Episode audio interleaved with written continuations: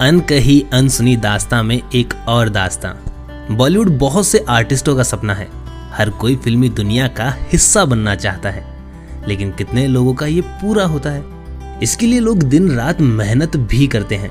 लेकिन बॉलीवुड कुछ ही लोगों को अपनाता है। ऐसे ही एक सितारे हैं, जिन्हें बनना था सिंगर, आरजे और एंकर, और बन गए बॉलीवुड के सुपरस्टार। वैसे इतना सब बताने के बाद आपको आइडिया तो लग ही गया होगा। जी हाँ बात है आज विकी डोनर शुभ मंगल सावधान, बरेली की बर्फ़ी, अंधाधुन और भी ढेर सारी सुपर हिट फ़िल्मों के सुपरस्टार निशांत खुराना की। जी हाँ जिसे दुनिया आयुष्मान खुराना के नाम से जानती है। 14 सितंबर उन्नीस सौ चौरासी, जिस दिन चंडीगढ़ के खुराना हाउस में एक बॉलीवुड के फ्यूचर सुपरस्टार के रोने की किलकारियाँ गूंजी। जी हाँ जन्म हुआ आयुष्मान खुराना का। पिता पी खुराना, जो कि एक ज्योतिषी हैं। माँ पूनम खुराना, जो कि एक टीचर रही। एक भाई जो अपार शक्ति खुराना, वो एक्टर और रेडियो जॉकी हैं।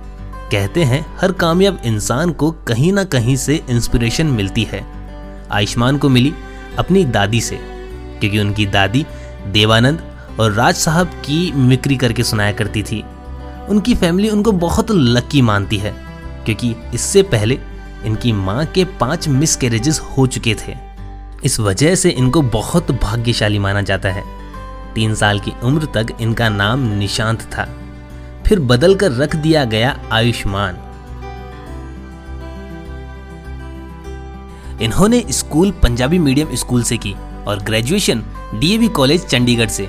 साथ ही इन्होंने मास्क कम्युनिकेशन भी किया। अपनी पढ़ाई पूरी होने के बाद आयुष्मान ने पाँच साल थिएटर आर्टिस्ट के रूप में काम किया। आयुष्मान अपने लुक्स को लेकर बहुत डिप्रेस रहा करते थे। इन्हें लोग कहा करते थे कि ऐसे लुक्स से एक्टर नहीं बन सकते। मगर ये बातें तो बॉलीवुड के बहुत से एक्टर को सुनने को मिली थी। इन सब के बीच इन्होंने 2004 एमटीवी पर रोडी शो के सीज़न टू में विजेता रहे।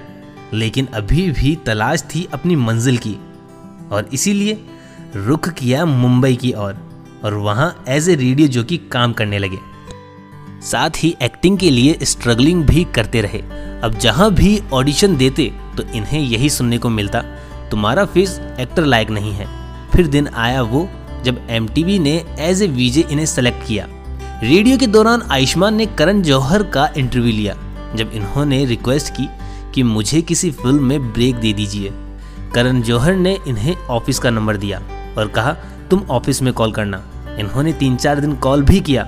फिर आगे से जवाब आया कि हम एक्टर्स के साथ ही काम करते हैं न्यू कमर्स के साथ नहीं। आगे से यहाँ कॉल मत करना। लेकिन फिर भी आयुष्मान हार नहीं माने। वो अपना स्ट्रगल जारी रखे। स्ट्रगलिंग दिनों के दौरान एक गे कास्टिंग डायरेक्टर ने सेक्सुअल फेवर डिमांड की। पर जब इन्होंने मना कर दिया तो इनका ऑडिशन भी नहीं लिया गया। ऐसे माहौल को देखकर उनका मन पूरी तरह से खराब हो गया था। फिर फोकस किया टेलीविज़न पर। इस दौरान इन्होंने एक थी राजकुमारी सीरियल में काम किया, इंडियाज गॉट टैलेंट और जस्ट डांस में होस्टिंग की। इसके बाद तो मानो आयुष्मान पॉपुलर टीवी पर्सनैलिटी बन चुके थे। फिर आई फ़िल्म विकी डोनर, जो हिट साबित हुई। फिर तो मानो इनकी ज़िंदगी ही बदल गई। ज़िंदगी ने एक कमाल का मोड़ लिया। फिर इसके बाद इन्होंने पीछे मुड़कर ही नहीं देखा। जन्म से लेकर स्ट्रगलिंग के बीच, आयुष्मान के स्कूल के दिनों में इनके दिल के तार जुड़े ताहिरा कश्यप से। फिर जब बड़े हुए तो इनकी शादी हो गई। पर जब शादी हुई तो आयुष्मान एक आम इंसान थे। पर आज सुपरस्टार और उनकी वाइफ आज भी उनके साथ है। इसे कहते हैं सच्चा प्यार।